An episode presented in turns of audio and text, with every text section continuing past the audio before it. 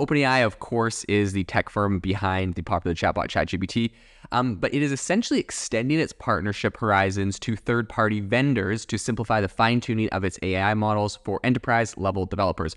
This is important for a number of reasons. Number one, um, I think this really just goes to show that OpenAI is not trying to completely dominate the AI market all alone, right? They are making partnerships, they are working with third parties um, to you know perhaps come in where they have shortcomings. I think what's interesting here is you know ChatGPT launched back um, at the beginning of or the or you know the end of last year. And they've known that fine tuning of these models was a very hot topic. They have a ton of money from uh, Microsoft, and they probably could have tried to spin up some sort of company or solution to this problem. But I think what's really interesting here is they've decided and they've opted to kind of focus more on their core competencies. I'm a really creating GPT-4 and then GPT-5 and that kind of core thing to the point where I think they've like sort of neglected their image generating or like it, few people know this, but OpenAI actually has like an audio or like a music generating AI model that they created uh, quite a while back that is essentially like no one really updated it and just nothing's really happening with it. Um, they have DALL-E 2 that generates images which in my opinion is sorely lacking compared to competitors um, like stability or you know stable diffusion and a lot of other ones. Midjourney obviously is crushing it in this department building on top of a stable diffusion uh, from stability ai so i think you know really openai i think is kind of buckling down and focusing on chatgpt as like the big focus here and they're okay to to work with other people which i think is really uh, a good sign for the industry so Specifically, the company announced a partnership with Scale AI, which is a San Francisco based startup specializing in data labeling. So, the collaboration aims to blend the fine tuning functionalities of Scale AI's data engine with OpenAI's GPT 3.5 text generating model. So, for those that are keeping track, GPT 3.5 is the immediate predecessor to OpenAI's you know flagship GPT-4 model. That GPT-4 is obviously the best. It's what everyone uses now. If you have premium, um, previous to that you had 3.5. But here's the the difference, right? Um, the reason that a lot of these integrations are going into the 3.5 is because 3.5 has 3.5 turbo, which is a super super fast model. So while it's slightly worse, arguably than GPT-4, um, it's way faster. And so by fine tuning, essentially you're able to get the quality of GPT-4 um, but at the speed of GPT 3.5, which is some really big um, improvements that people are really interested in. So, fine tuning the AI model essentially means adapting its functionalities to accomplish specific tasks um, effectively.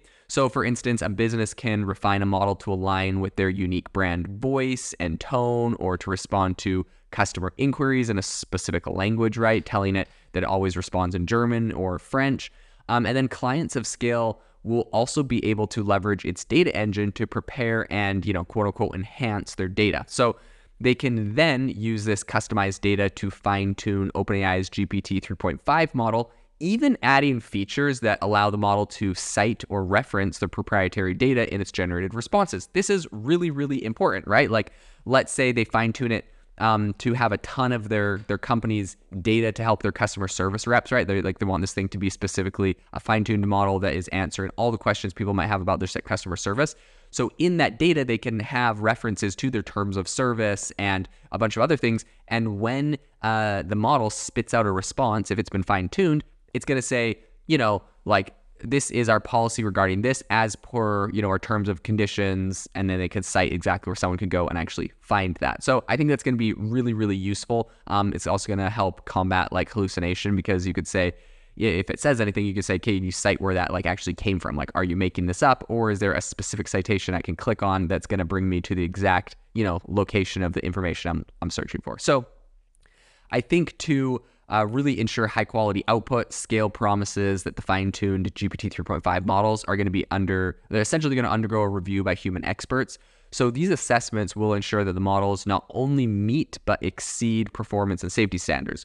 Scale AI's CEO Alexandr Wang expressed a lot of enthusiasm about this collaboration in an email interview that he recently did. He said, quote, Scale is OpenAI's preferred fine-tuning partner to deploy the most performative models, and we look forward to expanding our relationship. OpenAI has chosen to partner with Scale because of our expertise and proven track record of delivering high quality models with real business impact for our customers. So I think this partnership announcement comes kind of on the heels of OpenAI's revelation that it's going to be allowing customers to fine tune a lighter version of GPT 3.5. Uh, so that's GPT 3.5 Turbo, right? The super fast version, and using its fine tuning API. So while OpenAI has hinted at developing an in house tuning tool, it remains unclear whether this forthcoming tool is going to complement Scale AI's platform or serve as a different function. Um, I feel like it's going to complement and they're going to keep Scale AI around. Otherwise, I'm not sure why they you know come spin up a big partnership if it's going to become redundant very soon.